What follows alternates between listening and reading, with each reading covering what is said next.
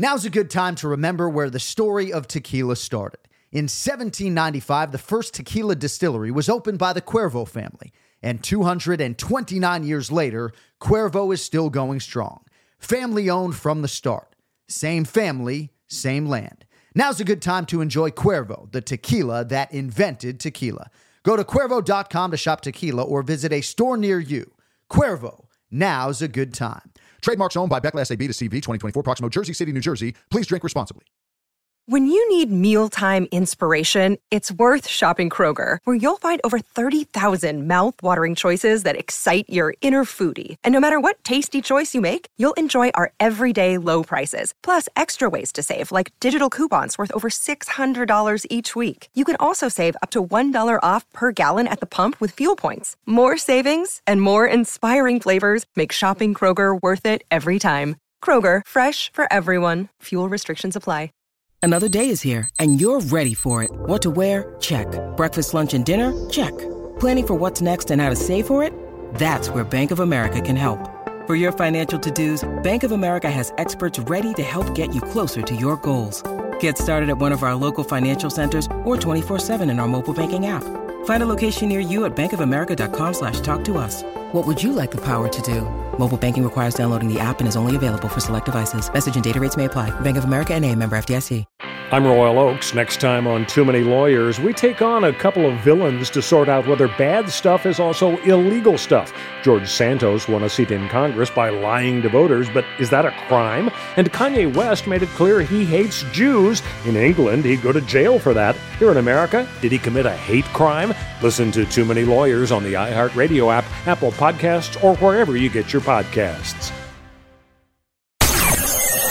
The John Anik and Kenny Florian podcast. Gangsters, what's up, guys? John Anik, and Kenny Florian. Oh my God! You want a podcast? Great. So you have some audio on your website that nobody goes to. Here are your hosts, John Anik and Kenny Florian. Oh, April Fools. Are we still doing that? It's Monday, April 1st, episode 196 of the Anik and Florian podcast. I am in New York City doing voiceovers for EA Sports UFC 4. I wake up this morning, Ken Flo, and I see a post from Tim Kennedy that he's coming out of retirement. I don't know what fucking day it is. So I retweet that shit, and uh, everyone's calling me a fool all day. What are you going to do? He got you, dude. He got you on April Fool. You didn't see it coming.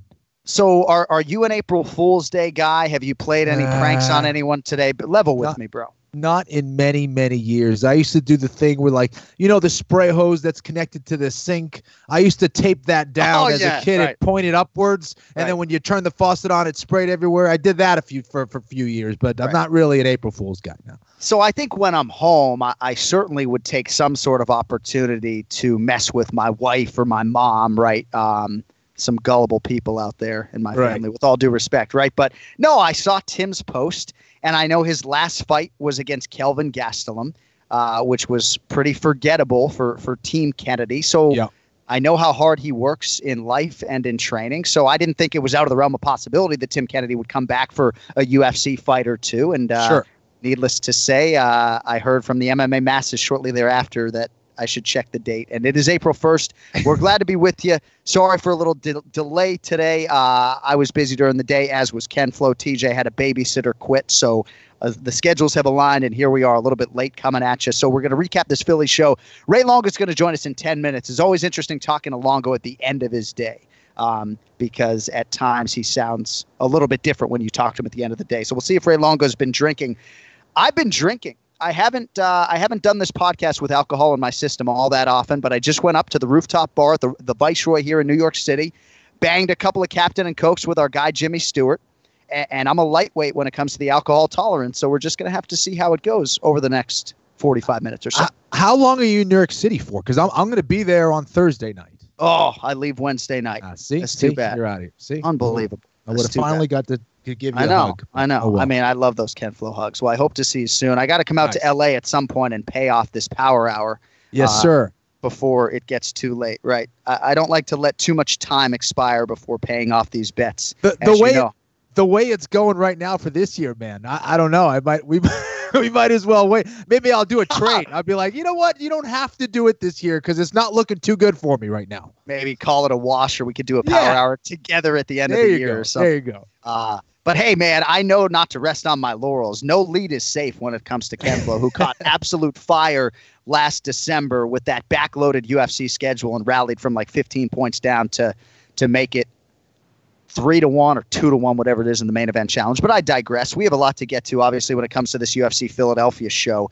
And uh, explicit language. I mean, Justin fucking Gaethje. Okay, like I don't know if I'm getting a Gaethje tattoo. My fantasy football team is already called Team Gaethje. I am an objective party as the lead play-by-play voice of the UFC. But if you're a mixed martial arts fan and this guy is not your first, second, or third favorite fighter, um, then then show me your list, Kenny, because this guy is absolutely incredible. There's just no one really like him. And the fact that he was able to do that to one of the most decorated strikers in UFC history in Edson Barboza, uh, just another feather in the cap of the highlight, Justin Gaethje. Uh, which is another reason why he should be in the top three as far as getting paid in the UFC, in my Yeah, opinion. this right. guy is going to deliver excitement. It doesn't matter. There's certain guys that you know have a style where they're reckless and a little Right. hesitant, or you know, Gaethje knows exactly what he's going to do. He's not sure if he's going to get knocked out himself, but he knows that he has to put himself in harm's way, and he is absolutely willing to do that time in and time out again, no matter who he's facing. And Edson Barboza is a very fast, talented, and dangerous striker, and Gaethje was able to get into the pocket and land that beautiful right hook. I mean, he, he's an absolute savage, and, and Gaethje again is one of those guys who should be hit, paid handsomely for it. Yeah, I agree with you. You know, I think that a lot of fighters try to renegotiate their contracts after certain fights. Uh, you know, there are a lot of rumors that Al Iaquinta is a guy who tries to perpetually renegotiate his contracts. But like, if you're Justin Gaethje, right? We said before this fight more bonuses than UFC fights, and yet again another bonus. So I think it's six bonuses, five UFC fights three and two. Uh, but you're right. I mean, if this guy isn't making three hundred and fifty thousand dollars to show, I mean, I don't know what he's worth. I don't know how you put a value on this guy. But when I'm calling the fight, I have to check my fan card at the door. When I'm doing a podcast like this, I can just sit here and look at my man Kenflo and say like. Holy fucking shit, this guy, man. Like, that's all I can sit here and think to say. It's not because I've been drinking. Holy shit. You know what? Like they're just I can't think of a of a parallel in the sport. I mean, you've guys you've got guys like Robbie Lawler, eternally aggressive, forward moving, who are are perennial fan favorite types. But I just I can't recall seeing anybody like Justin Gaethje in my time calling UFC fights. Absolutely, and listen, there's very few of them. Uh, you you have your Robbie Lawlers, you have your Tony Fergusons. Yeah. Um, listen, it, and and it's also the fact that he's going out there and he's winning with that style against very good fighters, and I think there's a certain energy that he brings into the octagon as well. It's not just him going out there and putting on exciting fights there's a charisma, there's an excitement, there's an authenticity to Justin Gaethje that a lot of fighters are pursuing and claiming to be. Gaethje is that dude. Make no mistake about it. He's that dude. So when I was interviewing him in the octagon after the fact, Kenny, he said something to the effect of, I don't feel anything in there. You know, sometimes I wish I would, but like this dude walks in there and he's throwing a water bottle to Trevor Wittman, loose as a goose, just totally unfazed by this fight atmosphere in the best of ways. You know, I think it's something that certainly works to his advantage, but he really just doesn't feel anything in there. And we've talked about guys like Jon Jones who love fight night and guys like your former teammate George St. Pierre that absolutely dreaded fight night. Certainly Gaethje is a guy cut from the Jon Jones cloth. He absolutely loves fight night, but it's crazy. Like I don't know what you felt in there on fight night, but this is a guy who just doesn't feel any of the negative jitter type emotions when he is on the greatest proving ground in mixed martial arts. And I think it's something that he really is able to use to his advantage. Kenny, he's just totally calm, treats it like a sparring session. When the lights shine their brightest, he is truly at his best. Some people are born to fight. Um, not everybody is. Gaethje is absolutely born to become a professional mixed martial artist. Yeah. Uh, he delivers excitement every single time out, win or lose. He is such a massive asset to the UFC. It really uh, is. and, and the fans. I mean, this guy is the UFC. Talk about as real as it gets. He's authentic. He's not the kind of guy to just go out there and talk trash. Whatever comes out of his mouth is real, and he believes it. Whatever his hands do, whatever he does inside the octagon, that is real, and you better believe it, or you're going to get knocked out uh, Gaethje is is a real treasure. I tell you that. And I'm glad you said that in terms of his value to the promotion because when we go in and do those post fight interviews after the fight, I try not to have too much in my head. I'm not really planning too much of it, right? I want it to be concise. I want it to be efficient. But all I could really think to say to him is that, you know, promotionally, we are really fortunate to have you. So I'm glad you sort of echoed that sentiment. I want to throw a, th- a few things at you in terms of our conversations with Justin Gaethje. We sat down with him on Thursday. He gets defensive when you just focus on his chin and you don't focus on his defense. He feels like he has a real innate ability to roll with punches and minimize damage. And yet it seems like everybody naturally wants to talk about his legendary chin, but there were times in this fight where it was selective engagement, right? It wasn't reckless. And Trevor Wittman said to us on Thursday, you know, he sharpshoots the hell out of people in the gym. And that's what we're looking for him to do on fight night to be selective, to not just fire himself into the chaos when it ensues. And I thought at times in this fight, even after stunning Barboza early, he was very measured. Listen, I think he's a smarter fighter than what he gets credit for.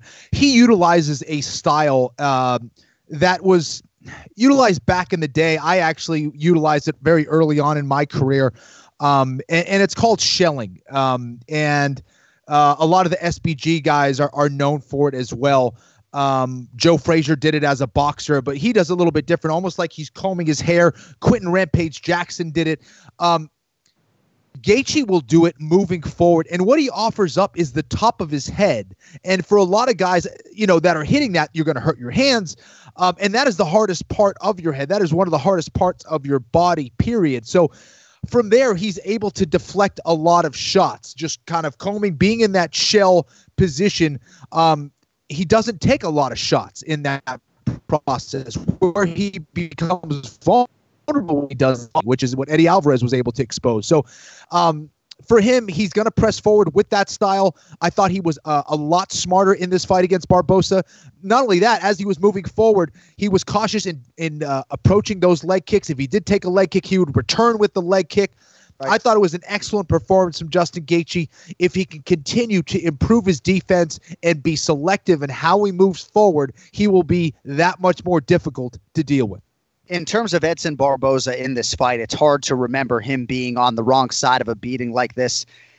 And crazy to think that his wife went into labor about four hours after the fight, and they got him an earlier flight, and he was able to get back to South Florida to witness the birth of his second child and his first daughter. But in talking to his coaches, Marcos da Matta Parrumpa and Alex Davis after the fact, uh, they weren't trying to take credit away from Justin Gaethje, but they just felt like the game plan, specifically early on in round one, was just to circle. And I don't know if you have anything for me on Barboza, but it seems like he didn't execute what they had talked about really over the last six or eight weeks, at least early on in the fight. Any thoughts on that?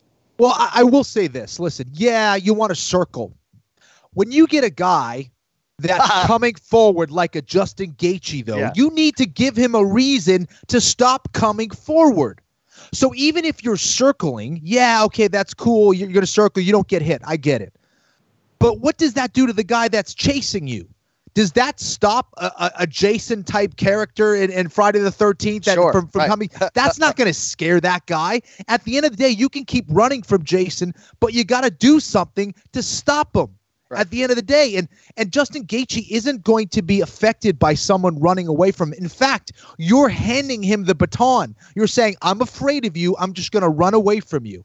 That gives power to Justin Gaethje. Now all he has to do is cut off the cage because right. he knows you're not going to throw. So right, you need something, something, some kind of intercepting weapons you need some kind of intercepting weapons to guys like a Tony Ferguson, the guys like a Robbie Lawler, whether it's a double leg takedown, whether it's a kick down the middle, um, you, you need to you need to get respect from those guys because running away isn't the only answer. And and I get it, that's probably a safe way, but I think in Barboza's mind, he said, "Listen, I have to stand my ground at least once or twice here and do something." But he was circling when he got hit as well, so right. I don't know. All right, well, Justin Gaethje, your winner early on, two and a half minutes into round one by TKO, sixth UFC bonus in five UFC fights. And he came in with a number eight next to his name, and that was something that really didn't sit well with him. But all indications are that he's going to probably vault into the top five and be in some sort of title eliminator of sorts. And we're going to have more on that lightweight division later and get Ken Flo's thoughts as to who might be next for the great Justin Gaethje. Uh, but Ray Longo's been waiting all day for the Anik and Florian podcast. Let us get to the Ray Longo minute. It's now time for the Ray Longo minute. I want you to punch a hole in his fucking chest. That's what I want. The Ray Longo minute, John Anik and Kenny Florian podcast. I mean, come on, man. What is this? What's the problem, man? This guy's a big shot doing video games, Kenny. I know. Seriously, this guy. We're over, we're over mean- here searching for crumbs. This guy's in New York Doing City. video He's games. big- Must be Big nice. So Must I took nice. an Uber, Ray. I took an Uber to Garden City to Law MMA this afternoon to try to surprise you, and you weren't fucking there. Oh, you're full of shit, man. It's the only day I was not here. Did you Were really you- come over? No, it, it's April Fool's Day. I figured I'd throw a little jab your oh, way. oh, I was gonna say. You know what's funny, man? Because I took today off only because uh, you know my freaking back, my hip. I've been killing myself. So I said, let me just see what happens if I rest.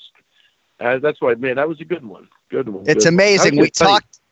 We, we talked about your durability over the last few weeks, and now for the first time in the since- four-year history of this podcast, you're you're bitching about your Yeah. well-being. and that and that, ever since that day, it's been downhill.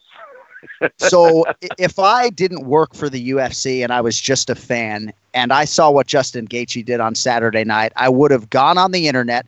I would have Googled Justin Gaethje gear, and I would have bought like a Gaethje fight kit and everything Justin Gaethje related. I would have looked for his singlet from the University of Northern Colorado. uh, dude, what what can you tell me about Justin Gaethje and your thoughts on him as a, a fighter and budding UFC superstar? Well, I got to tell you, first off, man, when you talk about mindset, I think Justin Gaethje possesses one of the best mindsets in the game. And this is a guy, remember, he's coming off, he lost twice. So he doesn't let his losses bother him. He's a live by the sword, die by the sword type of guy. And I'll tell you what, man, he, he's a, he's a problem. He he hits hard. He's willing to mix it up. I don't think he uh, like again. I think he's got everything in perspective. I think he fights the way he wants to fight, and either you're on board with it or you're going to sleep. So he has talked in the past- Psychologically, yeah. Sorry. Sorry, Ken Flo. I didn't know you were chopping Go in there for after it. you. Go for it. Well, I was just going to say, you know, he talks a lot about wrestling fatigue and how, yeah, he could lean on the D1 wrestling chops, but he's worried about wrestling fatigue. And I think that's a very real thing. Uh, Just because he has those Yeah. skills doesn't necessarily mean uh, that that's going to help him win high level MMA fights. Uh, yeah, I think he's look again. I think he doesn't bullshit. I think this is a guy that that tells the truth when he speaks, and uh, you know he tells you exactly what he's going to do. I think he had this fight in his head when he said, you know, eight out of ten times I'm going to get him. You know, two out of ten times he's going to hit me with a big punch. I think he's he's pr- like again he's pretty squared away. The wrestling fatigue, they're all afraid of tiring out wrestling because if that happens, then you're left standing up, and if you have the wrong guy in front of you, that's an absolute nightmare. So I I I, I do agree with him on that. Uh, you know, if everybody has pretty good wrestling defense now, and if that zaps you of any type of energy, uh, I think that for certain people that's a that's a big problem. And Ray, you know, when, when you're going to face a guy like a Justin Gaethje or a Tony Ferguson or a Robbie Lawler, perhaps, th- these are guys that, and Gaethje perhaps more than all of those guys.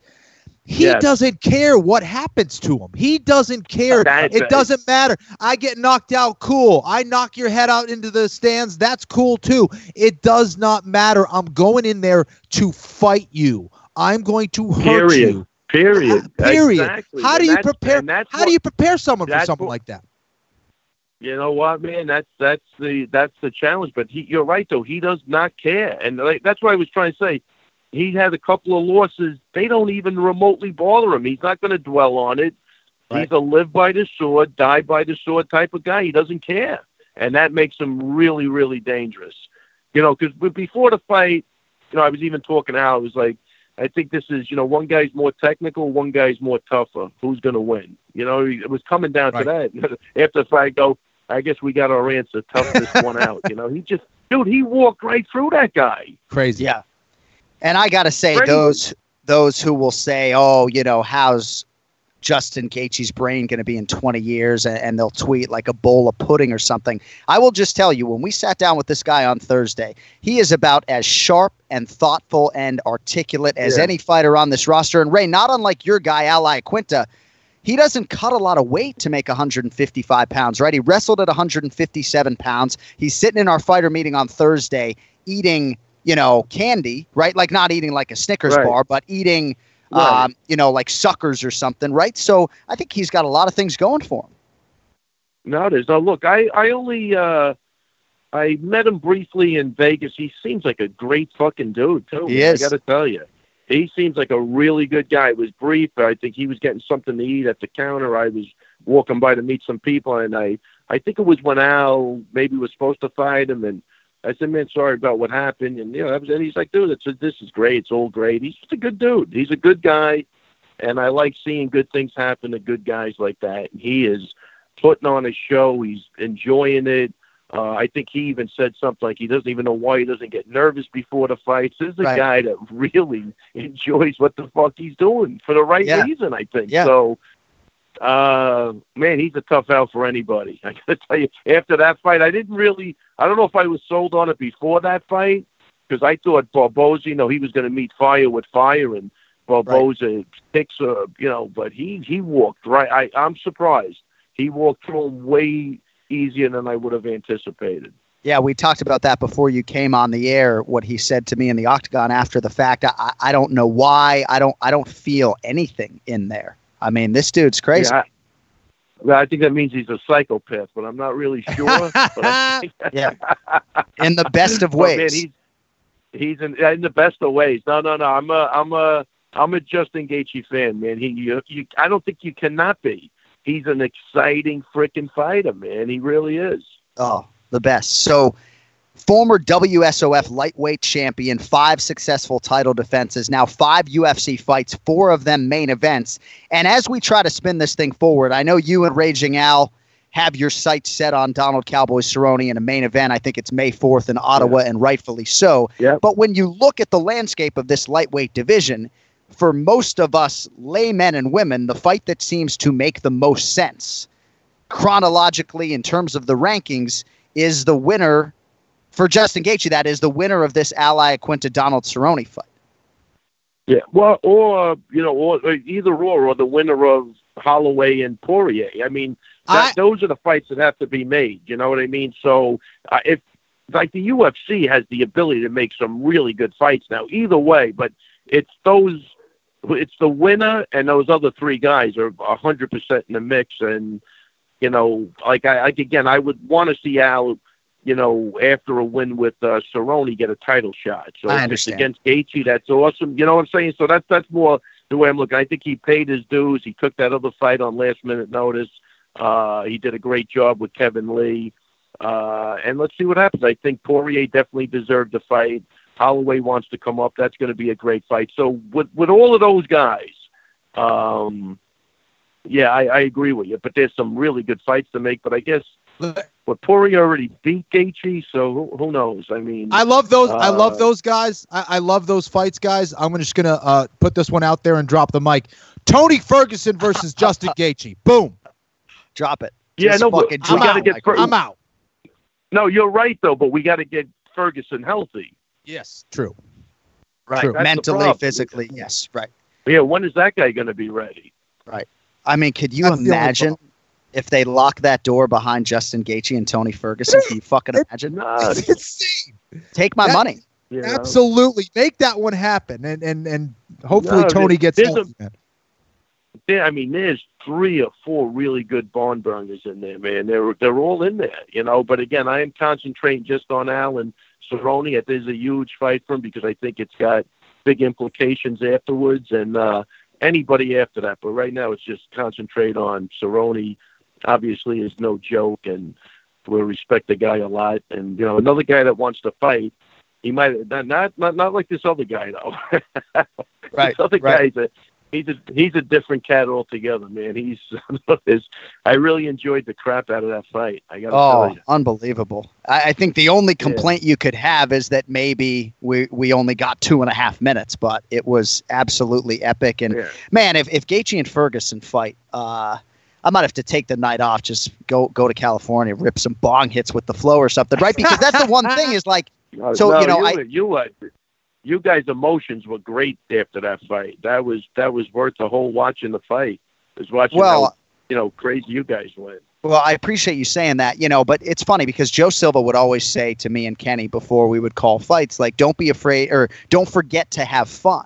And sometimes yeah. when it comes to the preparation and we've got 13 fights and seven hours of TV, even though we feel like we have the greatest job in the world, when you sit down in that seat, as Kenny can attest, fun isn't the thing that's on the forefront of your mind. You're excited for the fights, and that goes without saying. But there's just a lot of work, and we take our work seriously. Um, but fights like that sort of remind you why this truly is the greatest, most unpredictable sport in the world. And that's why Gaethje yeah. is such a star. He brings that energy. The reason you guys, you know, brought that energy and, and had that reaction is because of Justin Gaethje going out there and competing like he does. Like yeah. he brings yeah, he brings the authenticity, which brought the authenticity out of you guys, and, and that's why this guy it really is a superstar. Yeah, no, he's he's done a great job. This guy really, and again, I there's a million things that I read into with him that his mindset is just at the top of the, uh, you know, it's at the top of the top level mind mindset out of anybody I've ever seen.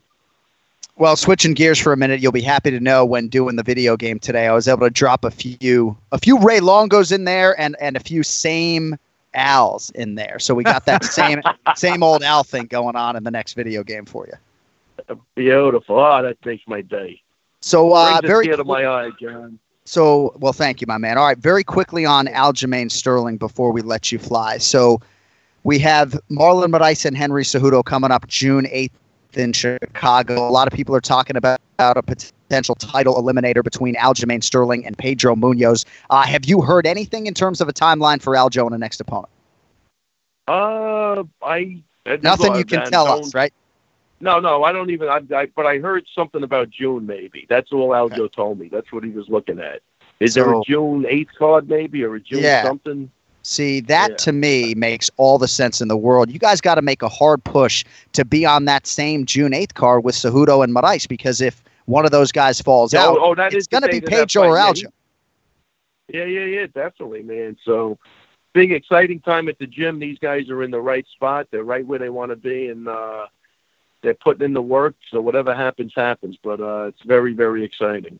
All right, last thing before we let you go, a new middleweight contender emerged over the weekend. The Norwegian, born in Sweden, Jack Hermansson, with a huge win against David Branch. Five finishes in his last six fights. He didn't say anything about Chris Weidman with me in the octagon, but backstage, uh, he talked about that matchup.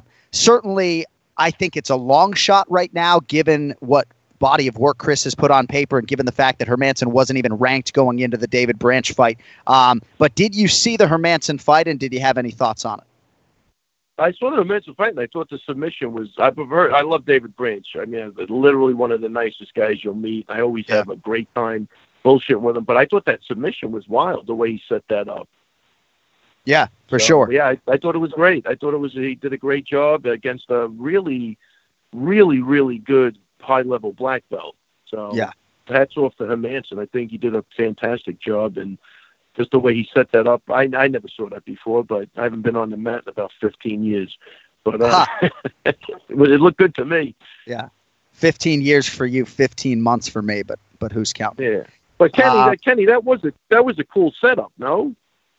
Definitely, man. Uh, definitely. And listen, I, I agree with you. I've trained with David Branch back in the day, and Oh, I yeah, did not. geez. I, I tell you what, I slept on Jack Hermansson. I didn't think he would be able to get it done, let alone get it done on the ground against David Branch. So uh, impressed the hell out. I- I impressed the hell out of me. Yeah. Yeah, yeah. I think uh, Weidman's too much for him, but if that's the fight they want, maybe Weidman needs a break at this point. I mean, he just fights top level guys all the time, so right. Uh, who knows? So next UFC event for you is it going to be May fourth in Ottawa? No, I'm April 13th. I got Frevola fighting. Oh, Matt, the Steamroller Frevola coming up Yeah, in Atlanta. Remind gotta- me who he's. Oh, the Tarantula, right? Yeah, yeah, yeah. We got to give the steamroller a little love. So it'll be April 13th. I'm going to try to get in and out on that one to get back for uh, Al. Right. Um, and then, um, yeah, we go right to Ottawa with Merab and Al. So big, big stuff for the gym. And in, be, in between that, doing a show at the Garden with uh, some local kickboxers and stuff like that. But I at least I can get in and out on that. So busy, busy time as usual. So I've noticed you the the movie roles continue to pile up for Ray Longo. I don't know that you're promoting your involvement. I don't know that you're promoting your involvement as well as you should, but dude, how are all these motion pictures coming together? You got legitimate acting chops. You must really enjoy this stuff. Tell you, it's a it's a great release for me. It's it's really fun. It's challenging because I've never done it before, and uh, you know I got to do a little martial arts in that last show, which was great. And uh, we you didn't get the final scene of that, but no, it's it's really cool. But I loved uh, the disarm. I thought came out great, and that's Yeah. all. uh, You know, I just just having fun, man. That's it. But uh, who knows? Who knows? You're the most badass bartender I've ever seen in my life. That's it. Well, I was uh, I was running a liquor store, but same. Oh, okay. Sorry. All right. All right, Ray Longo, great But, stuff, uh, buddy. We, we'll go deeper on Frevola and Jalen Turner next week. Turner seems like he's six Beautiful. seven, so we'll talk about that Yeah. next week, buddy. Thanks for the time. Awesome. All right, guys, take it easy, man. The great Ray Longo here every week on the Anik and Florian podcast, dating to episode one back in April of 2015. So I touched on the wrestling fatigue thing a little bit with Ray Longo, Kenny, and I respect Gaethje when when we're in our fighter meeting on Thursday and Dominick Cruz is sort of pressing him, even though Edson Barboza came in statistically with the best takedown defense among active lightweights. Gaethje, that was not going to be what he was going to lean on. And he basically said, he's like, you can't pin him, right? And I know you can submit him, but Justin Gaethje is certainly not a submission guy. But I think for wrestlers that aren't offensive BJJ guys, it's like, yeah, I can take him down, but dude, I'm not going to try to pin him. And I, I want to entertain the fans. And, and that's just not going to be the way I fight. And that's it. for sure. And listen, you you got to look at where your strengths are, and uh, if perhaps you have a wrestling style that exerts a lot more energy, then you, you're probably going to avoid that or not do it as much. So I, I totally get that. That is a guy in Justin Gaethje who's you you know looking at his strengths and weaknesses as a fighter and and what he can do against the guy that he's going against and how how he matches up against that person and utilizing that style. And he's doing it with great success so far. So um, you know can he be a little bit safer? Sure. There's always improvement in technique and all that but uh, whatever Gaethje's uh, doing it, it's working so far man What a fucking animal. Congratulations Animal. to Justin Gaethje. And we talked a little bit about the Tony Ferguson fight and remains to be seen as to how Tony Ferguson's personal situation is going to work itself out, but he is training and hopefully he can return in the not too distant future. I think that fight makes a lot of sense as a main event on ESPN potentially. And the other reason why I think it makes a lot of sense is because Max Holloway and Dustin Poirier are fighting for the interim lightweight championship 12 days from now. And in theory, Kenny, the winner's going to fight Khabib Nurmagomedov. Dana White has come out and said as much. And I know sometimes they reverse course, but correct me if I'm wrong. If Khabib is fighting the winner of Poirier and Holloway, it's going to be at least one more fight for Justin Gaethje. And, you know, I'll throw out Tony Ferguson, Iaquinta, Cerrone, maybe Anthony Showtime Pettis. I mean, you got to think Gaethje's next opponent comes out of that mix. I agree. Uh, absolutely. And th- Yeah. that's why, you know, I, I think it's it's something that makes sense the way that, you know, things are heading. Um, I, I think Ferguson and Gaethje will be looking for dance partners. Uh, why not put them both in there? That would be uh, an absolute classic. I mean, how can it not?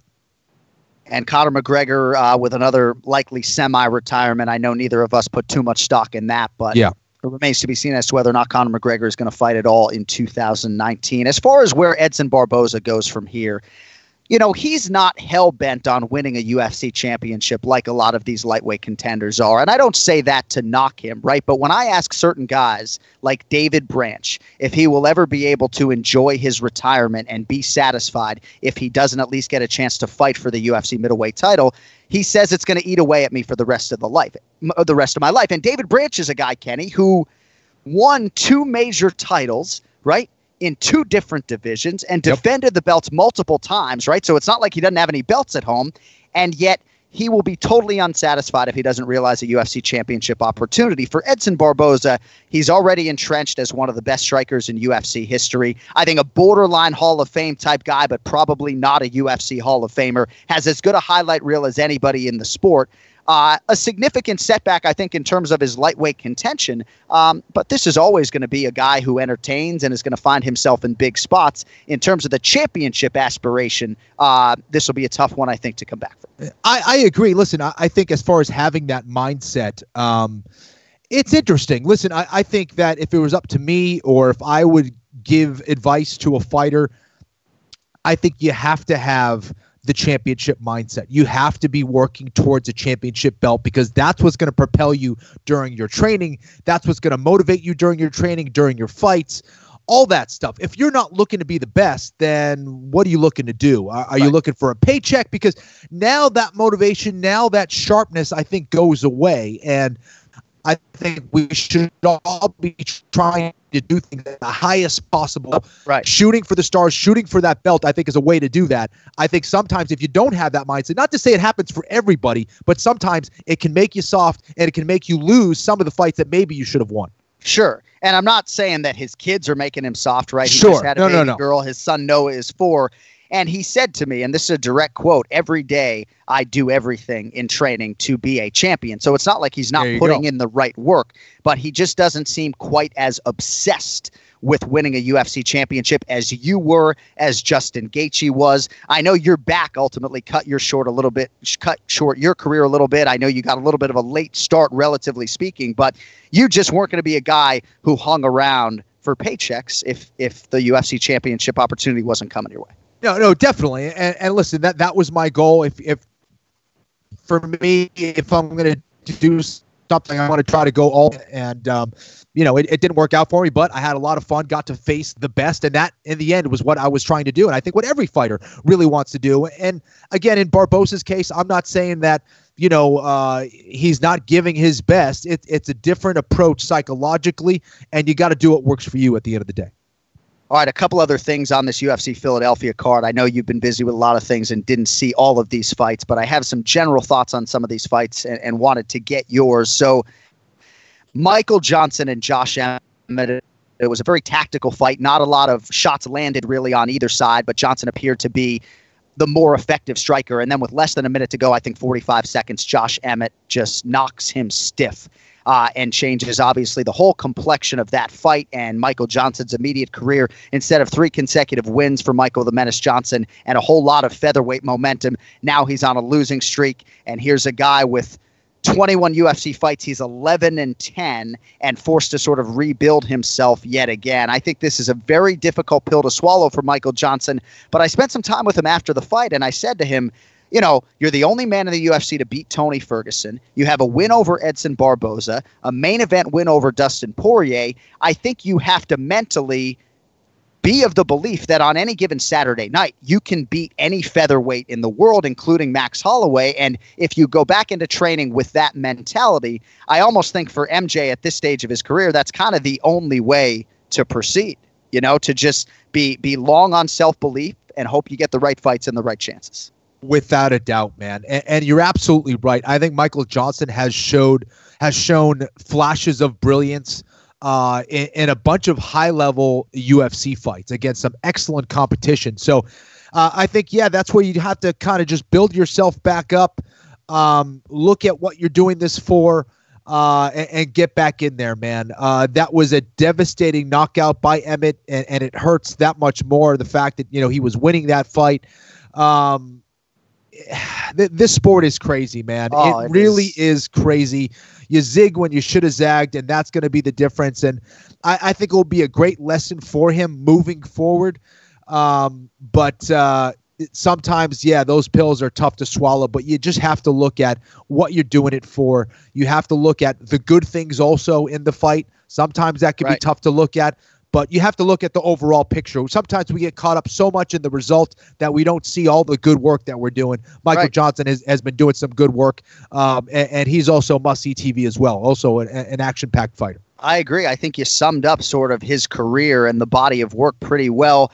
He's also talked just about having some mental lapses, right? He had a mental lapse in the Gaethje fight that cost him. Said when Khabib took him down, he just lost focus and mentally just wasn't there the rest of the fight. But he's certainly a guy who's let some opportunities slip away, but he's still got some name recognition. And, and I still, I agree with you. I think he's an exciting fighter and one of the nicest guys on this roster, and he will certainly be back. The other side of this is Josh Emmett. And I'm not going to sit here and say he's the biggest power threat at 145 pounds, but he's certainly in the discussion. This knockout and the knockdown, his seventh knockdown in his last four fights at 145 pounds. And Kenny, when he lost to Jeremy Stephens, at the hospital in Orlando, they missed a lot of things in terms of some of the fractures and some of the things that he was oh, dealing man. with. And he told wow. us the whole story, right? So goes back to Sacramento, multiple facial fractures, uh, an internal fracture of his orbital floor. Wow. I mean, it was just one thing after the next. And we're sitting across from this guy on Thursday, and I'm like, oh my God. You know, my inner monologue is, hey, bro, you sure you want to hop in there with Mike, or you just want to maybe go do something else for a living? Had vertigo after the fact, and we talk about how unforgiving and ruthless this sport is, but thrill and agony, right? Gives you an opportunity to produce something like this. And for Josh Emmett, I know he didn't get the bonus that he was looking for. And, and crazy to think that you can be in the Sports Center top 10 and not get a bonus. Um, but this is just, you got to be happy for the guy, you know, whether he's your favorite fighter or not, to go through what he went through after that Jeremy Stephens fight and over the last year with all the self doubt and all the injury and all the pain to be able to, to come back and knock a guy out like that. Got to be the most special night of Josh Emmett's professional life. Uh, talk about a gut check, man. Uh, okay, because you look at it in boxing, mixed martial arts, kickboxing, whatever it is. Some guys, and I won't say some, I'll say most guys, when your face is broken, you are rarely the same. Mm-hmm. When you know that your skull or your face can be fractured or broken, it is rare that guys come back the same and with the same style. Josh Emmett was still willing to get hit and hit himself and he was able to go out at the knockout over a, a, very fast and dangerous striker in Michael Johnson. So it shows that this is a courageous dude. Josh Emmett is a very good guy. He's a humble guy, and the fact that he was able to get back on his horse, uh, recover from that nasty injury, uh, which ended up in him losing. Uh, to a very dangerous striker in Jeremy Stephens uh, shows that th- this guy truly is a, a, a real fighter and knows how to deal with adversity both in and out of the octagon and he was really motivated by the matchup because he knows and said as much how good Michael Johnson is. So you got to feel good for Josh Emmett. And I always say to fighters, you know, despite the fact that we had a lot of decisions on Saturday night, Kenny, there was still a lot of competition for bonus money. And to anybody out there listening that happens to be a mixed martial arts fighter in the UFC, when when you go bonus begging on the microphone, it's just not always a great look. Yeah. And I'm not saying that they penalized him for doing that, but I just feel like when I've been in there more often than not, when a guy is asking for a bonus after the fact publicly on national TV, uh, you don't cut the line and go to the front. Not saying you go to the back, but I just never think it's a good look. But uh, certainly Josh Emmett is back and in a big way, and, and we'll see where he goes from here. I know you did not see the fight in its entirety between Michelle Waterson and Karolina Kowalkiewicz, but I just want to spend a few minutes on the karate hottie because she turned pro back in 2007, and you know, former Invicta FC atom weight champion. Maybe she's a natural 105 pound fighter, but when you look at her right now with the muscle mass that she's added, I think she's a bona fide strawweight. But she just does everything the right way and is such a good person. And now she has three consecutive wins, all as betting underdog against Courtney Casey, Felice Herrig, and now Karolina Kowalkiewicz. She was able to take Kowalkiewicz down. Kowalkiewicz came in with the best takedown defense statistically in UFC strawweight history, was able to take her down, control her, great ground control from Michelle Waterson, and just to see her produce – once again in a big spot. I'm not saying that she's going to get a title fight next because I think Tatiana Suarez and Nina Ansaroff are likely to have their fight produce the next number one contender. But just got to feel good for a really good woman and mother, the Karate Hottie, to continue on her upward trajectory here in the octagon. couldn't agree more with you. Um, Michelle Waterson is one of the sweetest people you will meet in this sport. And the fact that she is improving her game and adding these new weapons, I, I think, is huge for her, especially in this division. We've been seeing her um, kind of throw in these takedowns, mix in these takedowns more in her last couple fights, Right. and it is really paying off. Her ground game, her wrestling, uh, the fact that she's doing this just adds another dimension to what she's capable of, and the fact that she was able to do this against Karolina Kowalkiewicz, who you know, again, does have good takedown defense. And I didn't think Michelle would be able to do it and pull it off. And the fact that she was able to do it, I think, is huge. Um, and she's on her way. Maybe she's not going to fight next, but she's a couple fights away from potentially fighting for the world championship belt. Uh, and that is huge for her. Uh, couldn't have happened to a nicer girl. And uh, man, she's putting together an excellent win streak. All right, and Jack Hermansson, he has now won three straight, five of his last six. If you don't know his backstory, his father took his own life when Jack was nine years old. His mom, Christina, he called the most kind, warm hearted, nicest person I've ever met. And it's really exciting for Jack to get the bonus. You know, he has major visions to try to help his mother and potentially buy her a house. And this is certainly a step in the right direction. It was an outstanding submission. He vaults into middleweight title contention. Really feel good for Jack Hermansson. And last thing before we get out of here. So, Ray Borg and Casey Kenny fought to a decision. Now, I throw out my scorecard because I'm calling the fight, but most of the media believe that Ray Borg won this fight two rounds to one against Casey Kenny. And I, I just feel really badly for Ray Borg. I know he missed weight, right? And to me, you know how little tolerance I have when guys miss weight. You know, when Violent Bob Ross won his fight a couple weeks ago, we didn't even discuss it here on the show because I don't want to dignify it as a featherweight win when a guy misses weight. Ray Borg has said there were some circumstances that resulted in him coming in heavy, and he said those will come to light eventually. So if we can table the weight miss for a second and just focus on this fight Yeah. And the fact that this was this was a prize fight for him right this was a money fight for him right with everything that his son and his family has been through his son anthony who just turned one on march 27th he's had seven brain surgeries hydrocephalus it's an incurable brain disease fluid buildup Ray Borg's lost six fights over the last two years. Some because he was dealing with his son. He he had a, a an uh, an eye laceration because of the Conor McGregor bus attack, and goes out there with all of those different emotions. Ken Flo, and even though he did miss weight, I thought he beat Casey Kenny, and that would have doubled his money. And gosh, I, you know, for you and me as young fathers, I, I just, I don't know, man. Like, I'm happy to have Casey Kenny in the UFC, and he certainly is a credentialed UFC fighter and a guy who I think is going to be a problem. But my heart just goes out to this Ray Borg family, man. I know that's going to fall on some deaf ears because of the weight miss, but it's just like, I don't know how much more adversity one man, one fighter can take, to be honest with you. you know, John, a lot of times we see someone who's upset or angry or, you know, they've fallen on hard times. Um, and, and we, it, we're very quick to label that, that person and say, you know, that person needs to be in a better mood or that person needs to get his shit together, that blah, blah. Try putting yourself in Ray Borg's shoes for a second. Okay. Um, let's let's just you know the fact that he's a professional fighter working his ass off day in and day out and doesn't get a decision go his way that is heartbreaking and you add in the fact that him and his wife have been dealing with one of the most difficult things you need to deal with and that's having a defenseless child deal with Oh. surgery after surgery Oh, uh, and that's his that's his welcome into this world. And you're dealing with that. Not sure if your kid is going to survive the next 24 hours Right. or you know seeing your kid in pain. And this is a baby. This isn't like a 7 8 year old which is tough as well.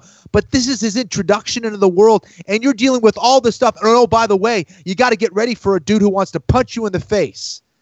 And I you don't have a dis I mean it's awful man. It, it, it's heart wrenching so that is really really tough um i, I can't even imagine I, I i wish ray the, the the best i hope that there's other ways that he can make that money back but man you know it, uh, the only thing I can see is there's got to be something that's in store for him. There's some kind of lesson or some kind of light at the end of the tunnel for him and his family, and, and I hope they find it soon, man. It's man, what what a last couple years for him. It's crazy, man. He's 25 years old, and I mean, I can add more to the story and make I'm it feel sure worse, right? I mean, Oh. he had a GI tear and kidney issues that prevented him from Wow. from taking one fight. Uh, right before the Demetrious Johnson fight, he took custody of his seven-year-old niece, who he's now raising because there's just some family issues there that he's dealing with.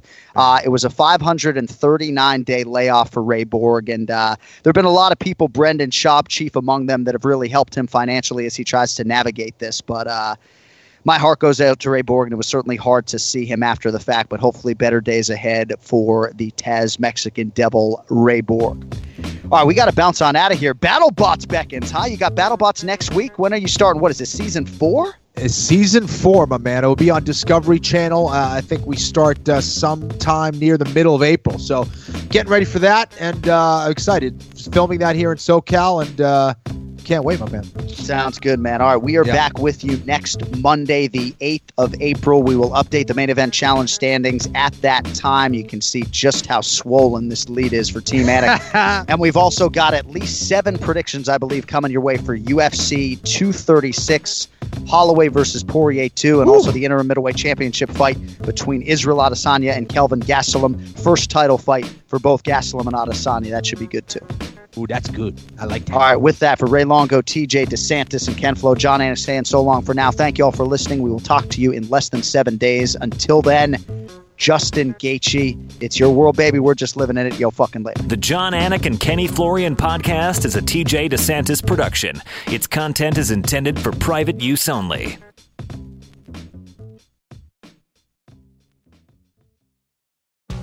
Sports betting is sweeping across the country faster than the coronavirus, and Wagering Week is your antidote. I'm Tom Barton, and I'm a veteran sports analyst and respected sports handicapper who helped build ESPN's brand. I've been recognized and awarded by Pro Football Weekly and Gaming Today magazine as the honest handicapper. Let the other guys give you the same old boring sports talk with the same tired storylines. We'll give it to you straight here every Friday on Wagering Week. Don't gamble with other podcasts. Let Sports Garden Network's Wagering Week help your bottom line. Now's a good time to remember where the story of tequila started. In 1795, the first tequila distillery was opened by the Cuervo family, and 229 years later, Cuervo is still going strong. Family owned from the start. Same family, same land. Now's a good time to enjoy Cuervo, the tequila that invented tequila. Go to Cuervo.com to shop tequila or visit a store near you. Cuervo, now's a good time. Trademarks owned by Beckless AB to CV 2024 Proximo, Jersey City, New Jersey. Please drink responsibly.